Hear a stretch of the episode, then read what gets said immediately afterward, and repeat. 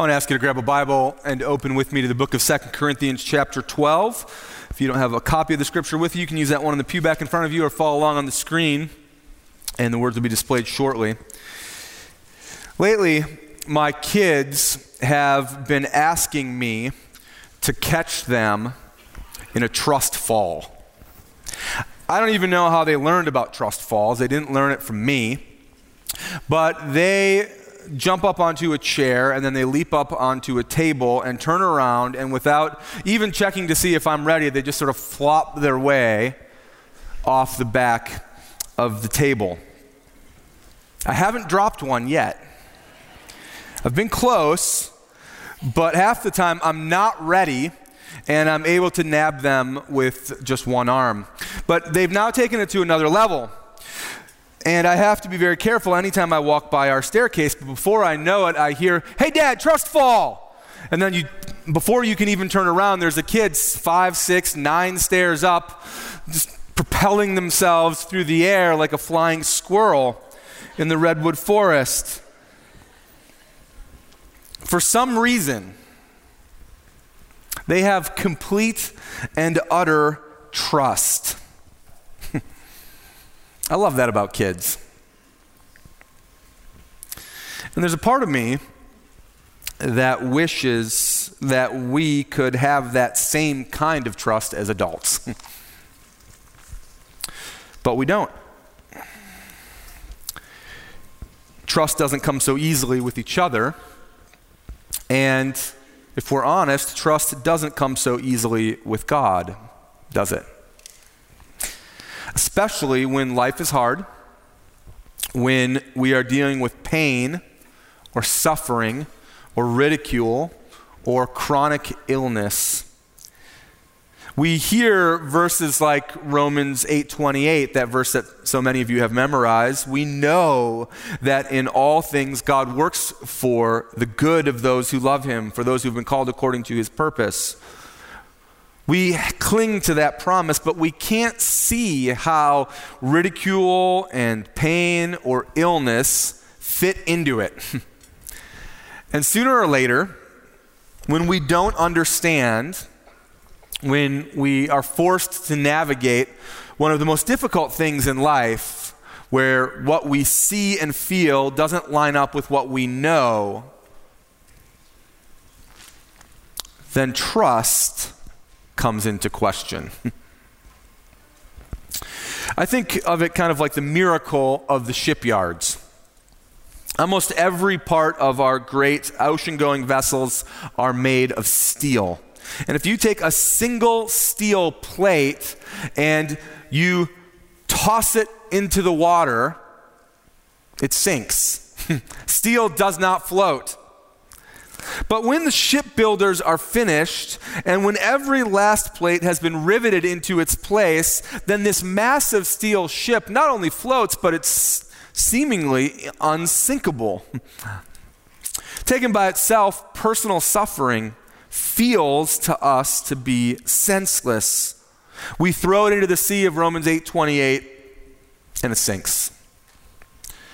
But still, I believe that when the eternal shipbuilder has finally finished, when God has worked out his perfect design, even these seemingly senseless difficulties will somehow work together for our eternal good.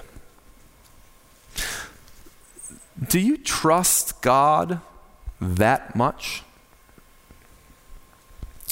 This morning, we reach the pinnacle of the book of Second Corinthians in chapter 12. It's where the struggle of weakness and power come together.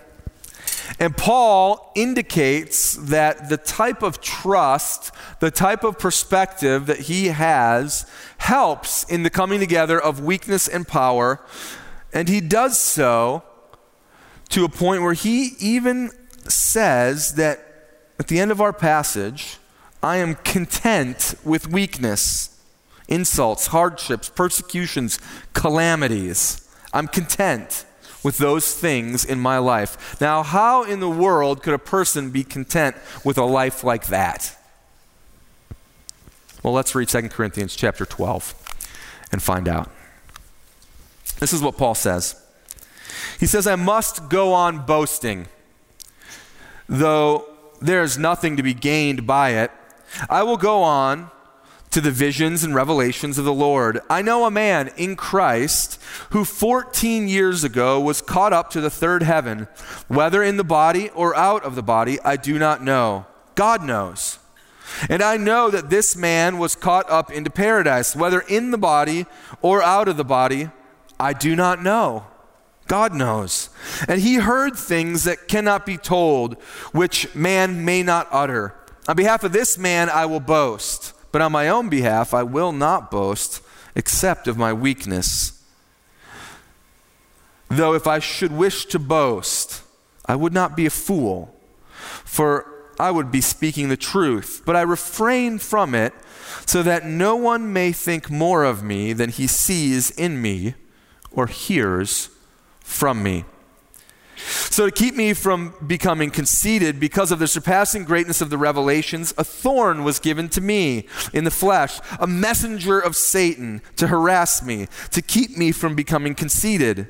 Three times I pleaded with the Lord about this, that it should leave me.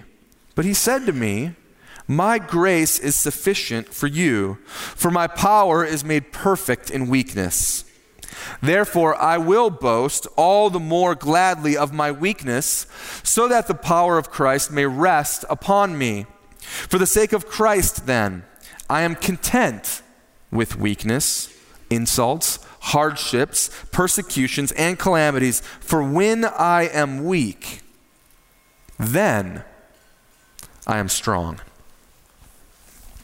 Let me remind you of the context. The Apostle Paul is in this season of engaging those who are boasting in the church. There are some who are claiming a unique nearness to God based on the fact that they have some external things in their life that look really, really good. And Paul is engaging them on the field of boasting, even though he doesn't desire to do so, but he's doing so to prove a point. He has given them in chapters 10 and 11 the reasons why he could be boasting in external things. He could boast in his superior identity. He could boast in his superior effectiveness in ministry. But instead, he chooses to boast in weakness. Nobody boasts about that. But Paul chooses to boast in the thing that nobody boasts about how weak of a man he is.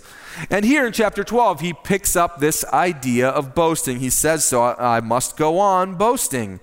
And he does so by telling about the most profound type of spiritual experience a person could have.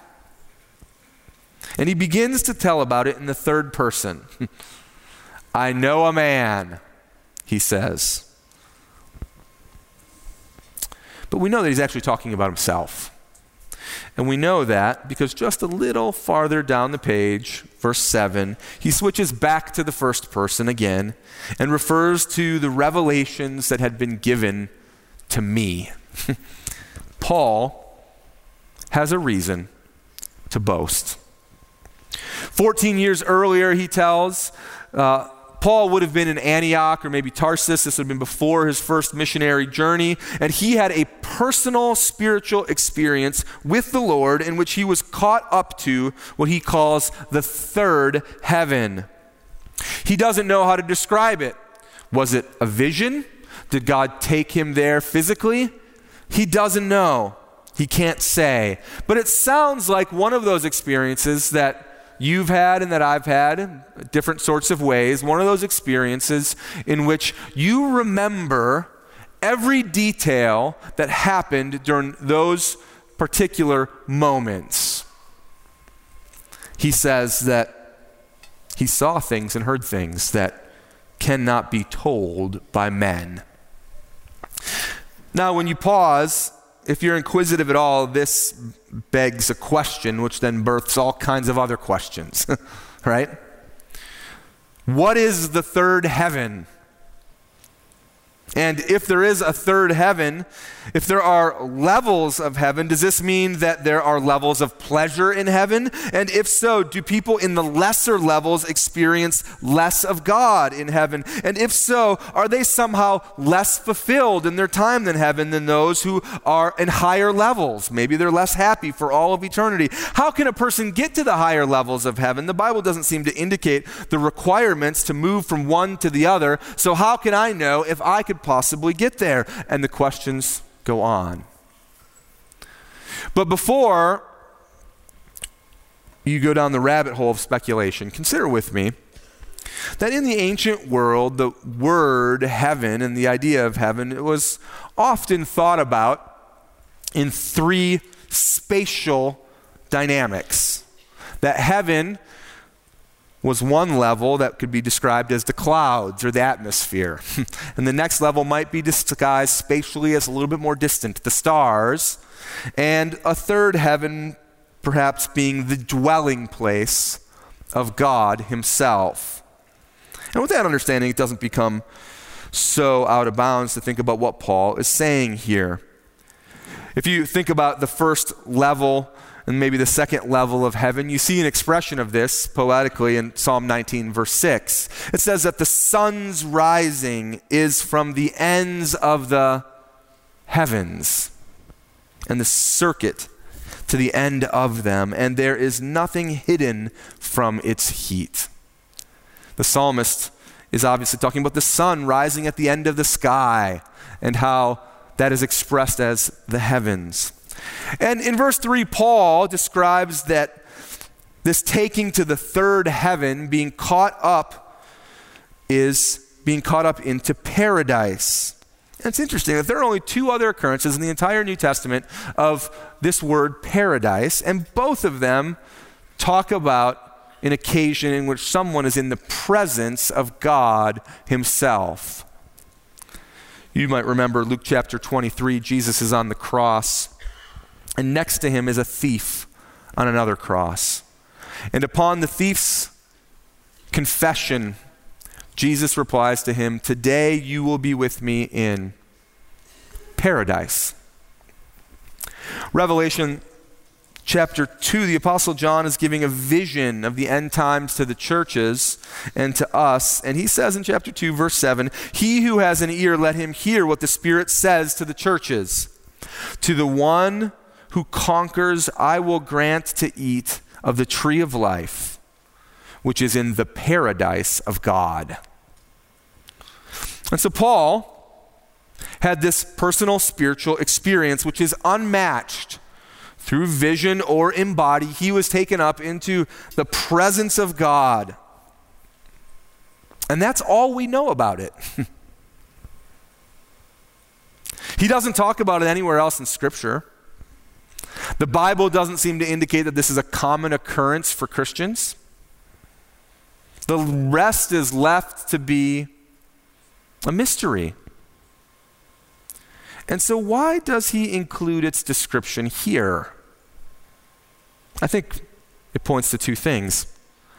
First, it is striking, isn't it, that out of all the experiences that Paul does share with other people, this experience of the third heaven is never mentioned among the churches at large.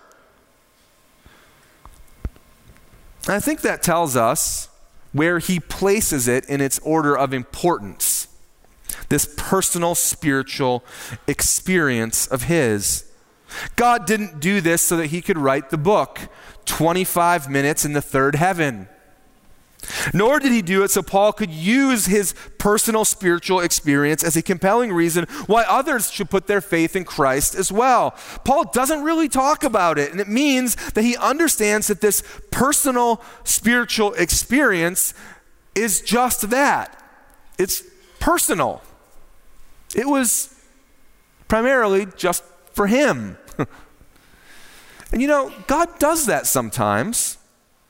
God does things in your personal spiritual life sometimes that are meant just for you. of course, the vast majority of them are meant for you and for the people around you, but sometimes, just sometimes, God helps you to understand what's coming ahead or to encourage you in difficulty or to empower you for a task at hand. Paul's personal spiritual experience helped him through whippings and beatings and stonings and shipwreck. He had a vision of God that aided in his, prog- in his progress. But personal spiritual experience was never meant to be the foundation of the Christian life, nor was it meant to be the foundation of the church's life. And that's really important to just pause and consider for a moment. Because there will be, there has been, there are, and there will be people who will continue to tell you that the foundation of your Christian life is your personal spiritual interaction with God, as if the way that you live throughout the course of this life is to chase the next unique spiritual experience and to chase it again and to chase it again and to chase it again, as if you can manufacture them. But that is not how the Christian life foundation works, nor it is the foundation for local churches. It's important because it shows that the authority and the foundation for the Christian and for the church is not based on individual personal experiences, but it's based on actions and the words of its leaders, of the apostles themselves. Secondly, why did Paul bring this up? Well, I think he brings it up because he desires to say once again, you claim spiritual experiences. I have one even greater, and I could boast in it but I'm not going to. Because your unique personal spiritual experiences don't necessarily indicate the status with God that you think that they might. Paul must have been really, really holy, a really unique guy from his birth to experience that kind of personal spiritual experience, you might think. But Paul says, I could boast about this in the same way you're boasting about all the things in your life, but I'm not going to do that because this boasting does not prove anything of great consequence as it relates to our status. So instead, Paul points back to another type of boast. He goes back again to his weakness. Look at verses 6 through 8 with me. He says, Though if I should wish to boast, I would not be a fool, for I would be speaking the truth, but I refrain from it so that no one may think more of me than he sees in me or hears from me. Pause. That would be a great, that'd be a great model for your life, by the way. That no one would think more of you, that you wouldn't be striving for people to think more of you than what they see in you and hear from you. Let's keep going. So, to keep me from bo- becoming conceited, Paul writes, because of the surpassing greatness of the revelations, a thorn was given me in the flesh, a messenger of Satan to harass me, to keep me from becoming conceited. Three times I pleaded with the Lord about this, that it should leave me. Paul had this ongoing struggle in his life, this weakness, this form of suffering that he calls a thorn in the flesh. He doesn't tell us what it was. Many people think that it was probably a physical illness. Some have thought that perhaps it was a ongoing temptation to a particular sin.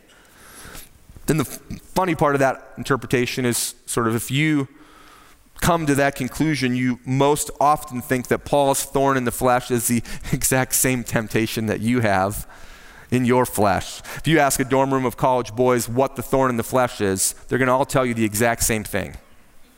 Obviously, Pastor, that's lust. well, that's because that's what young men acutely struggle with. But it's possibly or probably illness Maybe it's persecution, it's possibly depression.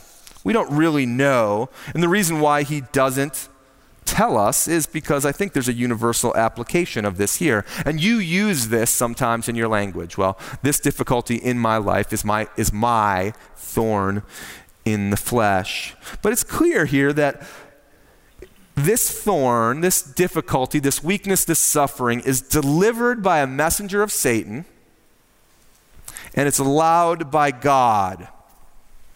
And the results are that Paul is pleading to God for relief. Remember that prayer is an expression of dependence on God to do what we cannot do. That we confess our weakness and his power and we ask him to do something. And Paul says that three times he pleaded with God to take the thorn away, and God did not do so. God saw fit to allow this chief of servants to continue to suffer.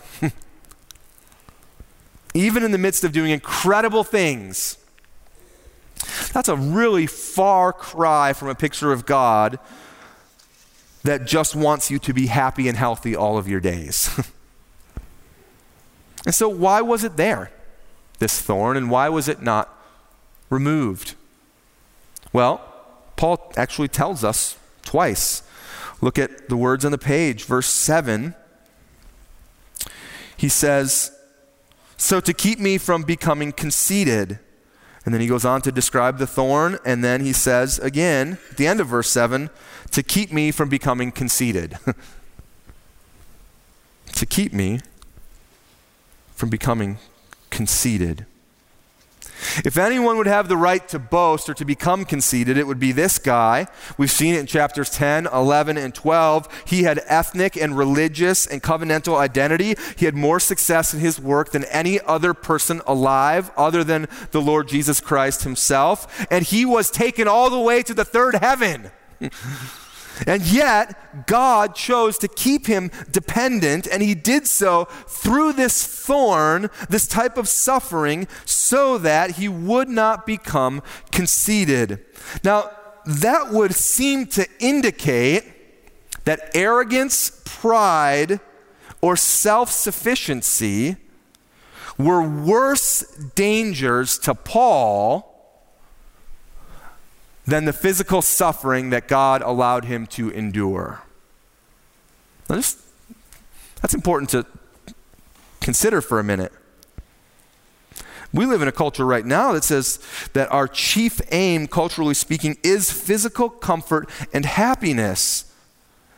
And the biggest danger in our life is a lack of physical comfort or a lack of self fulfillment. So we struggle to see how this could possibly be the case. And yet, it would seem that moral character formation was more important to God than comfort or happiness for his chief servant. Friends, I know that there are some among us who struggle with a thorn. Some of us more than others. Chronic illness, pain, ongoing bouts with depression, persistent temptation, and God has allowed that to happen. And you've pleaded with Him, asking for Him to take it away, but He's chosen not to do so. And you are left asking why. And we don't know all the reasons why. But at the very least, we can say that it has something to do with our dependence on Him and the ongoing formation that He is doing in our lives. God does not waste suffering.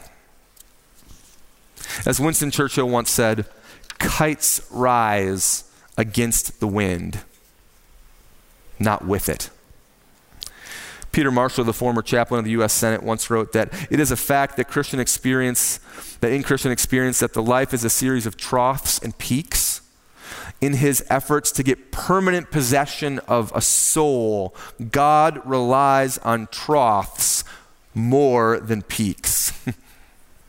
and some of his special favorites have gone through longer and deeper troughs than anyone else. So why does God Paul why does God allow Paul to have a thorn? How does it relate to his boast in the Lord?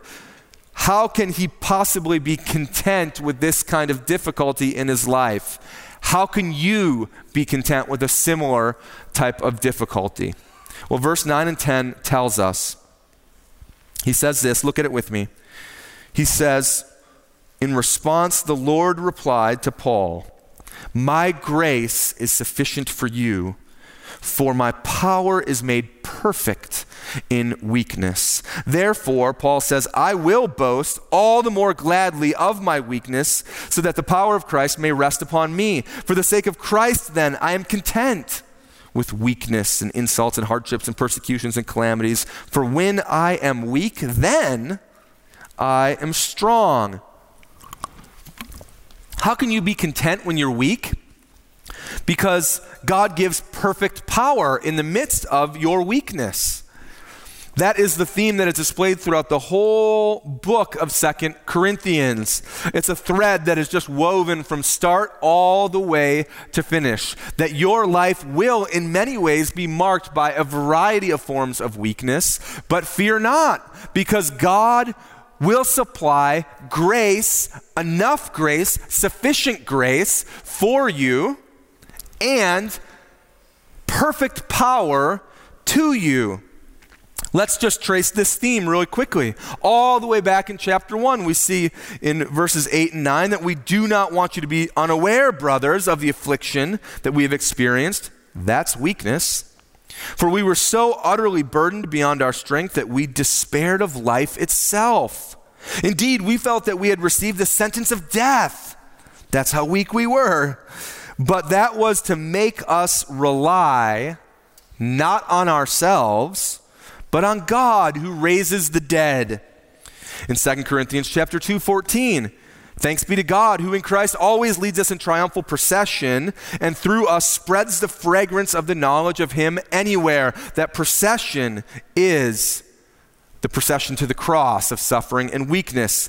He goes ahead in chapter 4 and says, Similar, we have this treasure in jars of clay, fragile, weak jars, to show that the surpassing power belongs to God, not to us.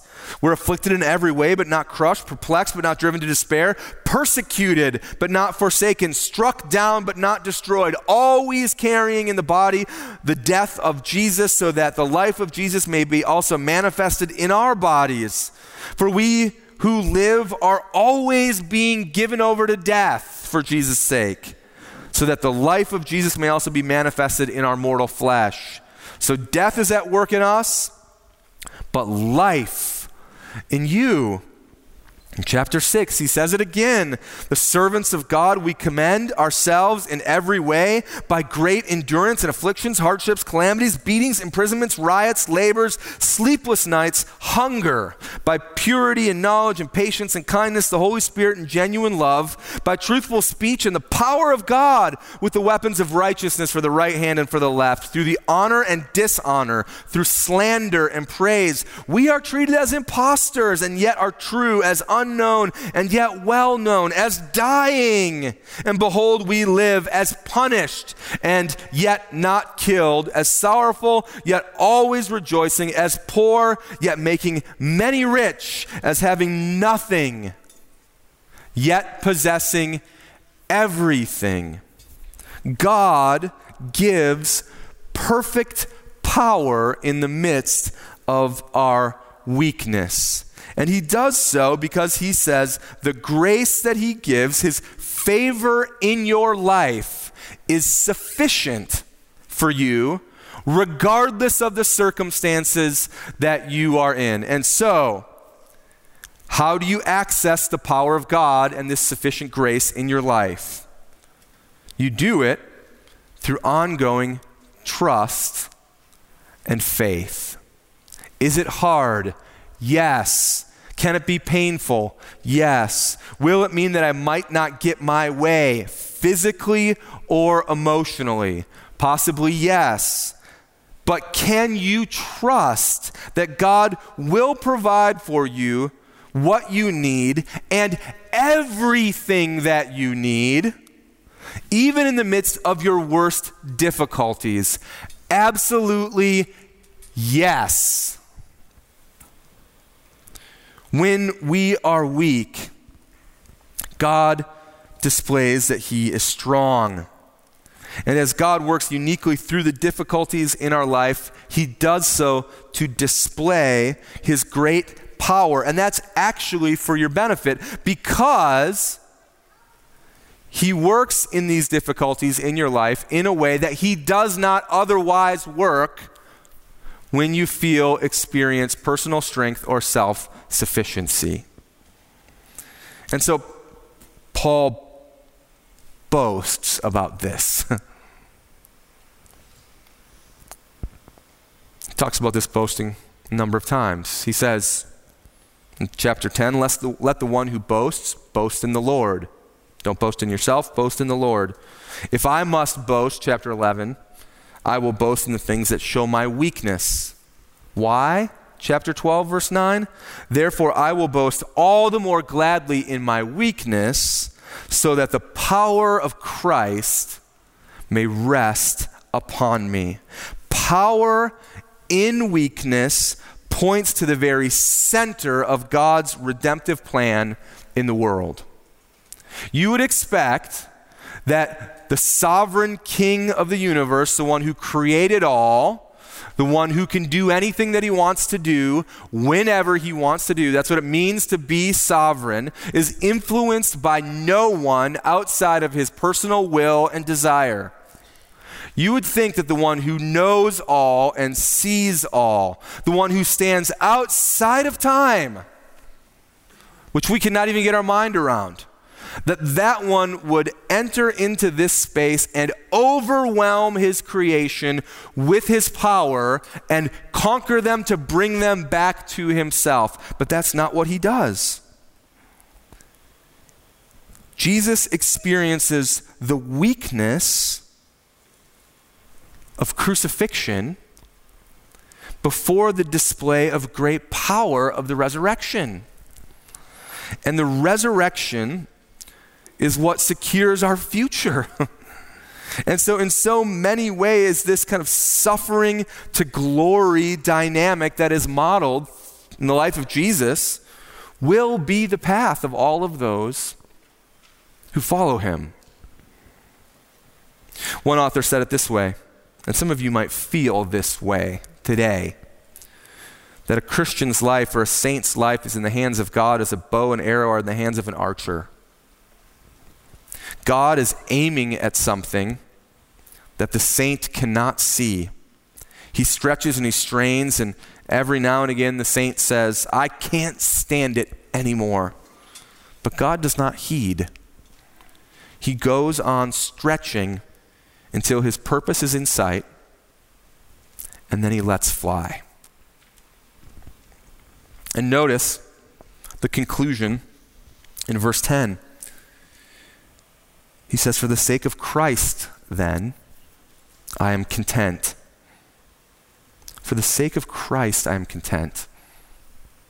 This would seem to indicate that the emotion or the disposition of contentment is not something that is pressed upon you, it is something that you choose. And you can choose even in the most difficulty, difficult of circumstances. How is that the case? Well, it's the case because, as Kent Hughes writes, the spiritual math is never what you might think it is. My weakness plus his power equals my strength. Instead, it's always my weakness plus his power equals his strength in me.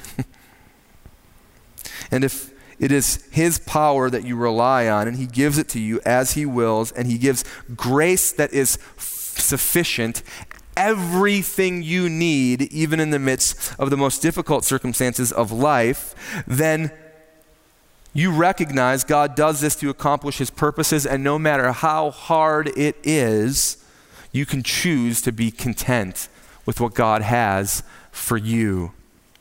Knowing that you're experiencing a unique type of resurrection power that you would not otherwise experience if you did not suffer. In the late 1800s, there was a Scottish theologian named John Macduff who describes the joy that you can have in a life, even of difficulty. And he does so in poetic terms. This is what he writes He says, The night dews of affliction and disappointment may fall thickly upon it. The storms of sorrow may beat heavily against it. The winds of adversity may howl fearfully around it. But like those fabled lamps of which we read, that century after century illumine the sepulchres to, of the east, burning with calm and steady light amid the desolation of all earthly things, unchanged and unextinguishable, so does this joy. This living spark, struck off from the great source of light and life, outlive all deaths, all changes, until it accompanies the freed spirit of the believer in whom it dwells, back to those abodes of joy from whence it came. God gives you, Christian, perfect power in the midst of your greatest weaknesses. And you need to know that because pain is so hard.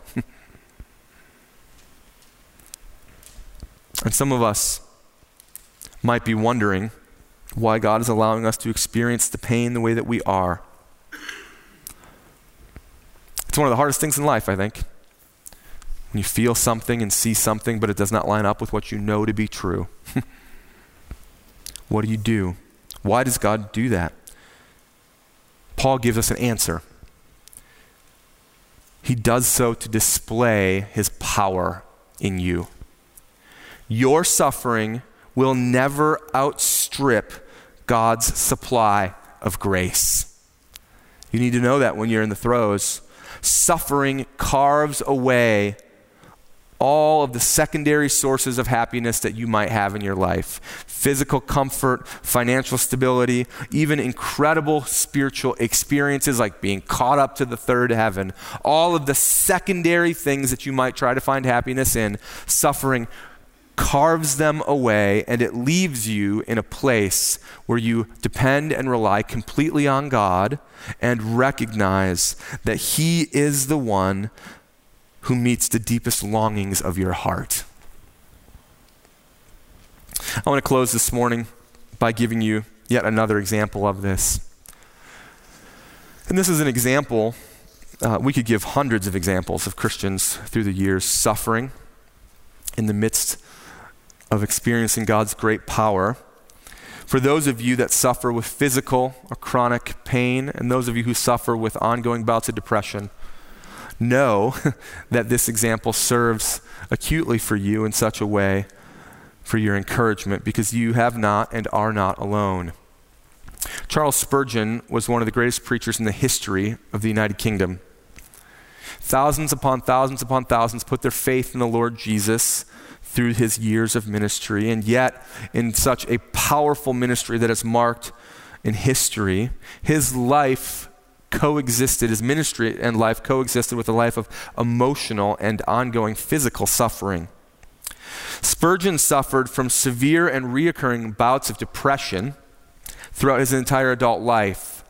He was immensely popular among some people in London, and he was immensely unpopular among some other people in London. And that was the case because he took a firm stand on the Word of God and to, and to fight against theological liberalism. But he was often the, the target for public ridicule and scorn. And beyond that, he cared for his wife, Susanna, who was an invalid for most of their marriage. Charles Spurgeon spent one third of his 27 years in ministry out of the pulpit because of illness. A third.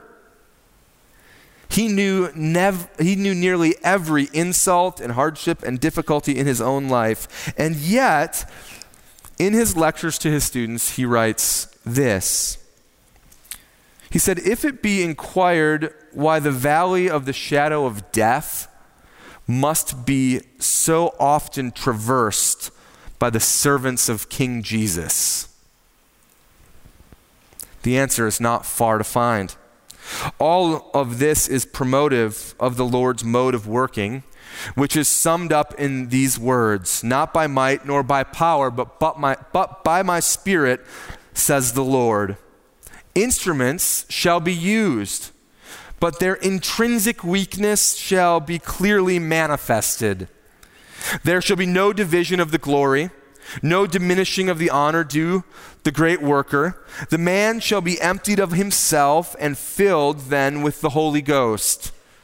My witness is that those who are honored of their Lord in public have usually to endure secret chastening or carry a peculiar cross, lest by any means they exalt themselves and fall into the snare of the devil.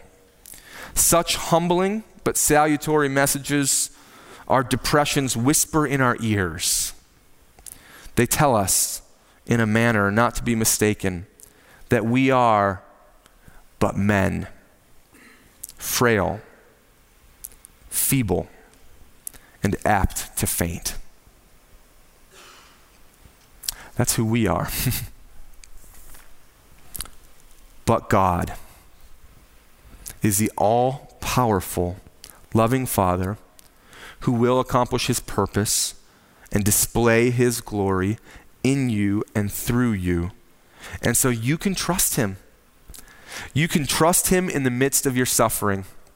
You can trust him in the midst of the thorn. You can trust that his grace gives you absolutely everything that you need. He does not stop short. It is fully sufficient for you, no matter what you feel or see or experience or think. You can trust Him like a child trusts his father as he climbs up onto a great height and blindly plunges himself off backwards into the air, only to be caught before he sustains injury. God gives perfect power in the midst of our weakness. And so you can be content and even have joy in the midst of it. So let's grow in contentment and joy and trust together. Please pray with me. Father, it is counterintuitive to us to think about power through weakness. It is counterintuitive to our desires to pursue these things. It is counterintuitive to our flesh to recognize that such is the way that we should walk. And so we pray that you would help us. God, that we would trust that your grace is sufficient, that we would trust in your power, that we would continue in faithful obedience to you no matter how hard the days become, and that you would indeed work in and through us this incredible glory that is being displayed for all the world to see. And that you would shave away in us our secondary sources of happiness, revealing that you are of great, greatest consequence that you are of greatest power, and that you indeed give us the greatest joy. We pray these things together. Amen.